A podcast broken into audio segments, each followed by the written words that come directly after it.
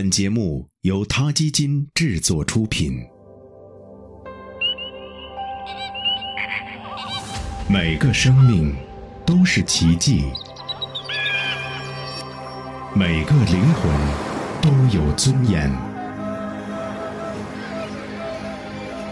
每个生命都重要。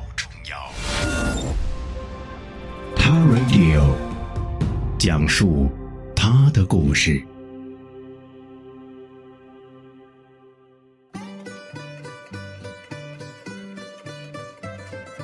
大家都听说过《伊索寓言》里乌鸦喝水的故事。聪明的乌鸦把石子衔进瓶子里，水面升高就喝到了水。奥克兰大学和剑桥大学的研究人员根据这个故事，对新克里多尼亚乌鸦做了六组实验，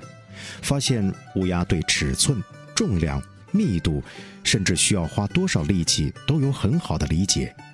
比如，乌鸦知道把石子放在装满水而不是装满沙子的管子里，知道把会下沉的东西而不是会漂浮的东西叼进管子，知道选择实心而不是空心的物体，知道把物体衔进水位高而不是水位低的管子能更快喝到水。实验发现，乌鸦对位移之间的因果关系拥有丰富的经验，相当于一个五到七岁的儿童。英国科学家 Alex Tyler 博士致力于研究动物的智力和人类思维之间的关联。他曾制作过一个需要八个步骤才能解开的谜题，破解谜题需要依次通关，任何一个环节操作错误，整个任务都会失败，被认为是有史以来最困难的动物智力测试之一。接受挑战的是一只因头脑聪明而被命名为“零零七”的乌鸦。零零七必须通过逻辑推理找出使用工具的顺序，才能完成挑战，有点像密室逃脱的游戏。实验中，零零七先拉动一根短棍上的绳子，把短棍拽到自己栖息的树枝上，随后他叼着短棍来到一个装着肉的小容器跟前，想用短棍够食物，可棍子太短够不着，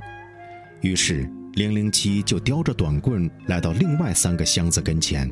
每个箱子里都有一个用短棍才能够得着的石子。零零七先把第一个石子够了出来，就放下短棍，叼起石子，但他随后又扔掉了石子，显然是没想好用石子干什么。于是零零七再次捡起木棍，取出了第二块石子。这时候他已经有了灵感。知道要把石子放进一个玻璃容器里，很快，零零七就取出了第三块石子，都放进了玻璃容器里。石子的重量推动了一块隔板，这样零零七就得到了一根长棍，然后他就立刻从那个小容器里取出了美味的食物。提出这个研究项目的野生动植物专家 Chris Peckham 认为，零零七在实验中显示的努力和智慧都非常不同寻常。其实，除了极强的逻辑推理能力，乌鸦还有一颗感恩的心。意大利小女孩加比经常用花生、狗粮和剩菜喂乌鸦，她表示自己这么做只是因为喜欢动物，并没指望获得什么回报。但加比却经常因此收到乌鸦送的礼物，乌鸦会衔一些亮晶晶的小玩意儿给他，除了纽扣、文具、五金小东西，有几次他还收到了耳环。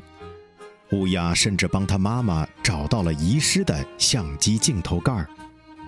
科学家表示，乌鸦确实有和人类交朋友的能力，所以乌鸦报恩并非小女孩的想象。此外，乌鸦还是一种忠贞的鸟。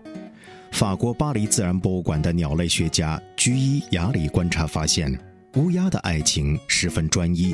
最长能一起庆祝三十年的珍珠婚。通常，乌鸦会在一个繁殖季内实行一夫一妻制，这在鸟类中已经比较少见。而且，雄乌鸦很勤劳。会任劳任怨地帮雌乌鸦搭窝筑巢，还会在繁殖期负责觅食。乌鸦一直被国人看作不吉利的象征，但其实它们聪明、感恩、忠于爱情。现在你对它们的印象好点了吗？他 Radio，中国大陆第一家动物保护公益电台，在这里我们讲述动物的喜怒哀乐，尊重生命，善待动物，它的世界因你而不同。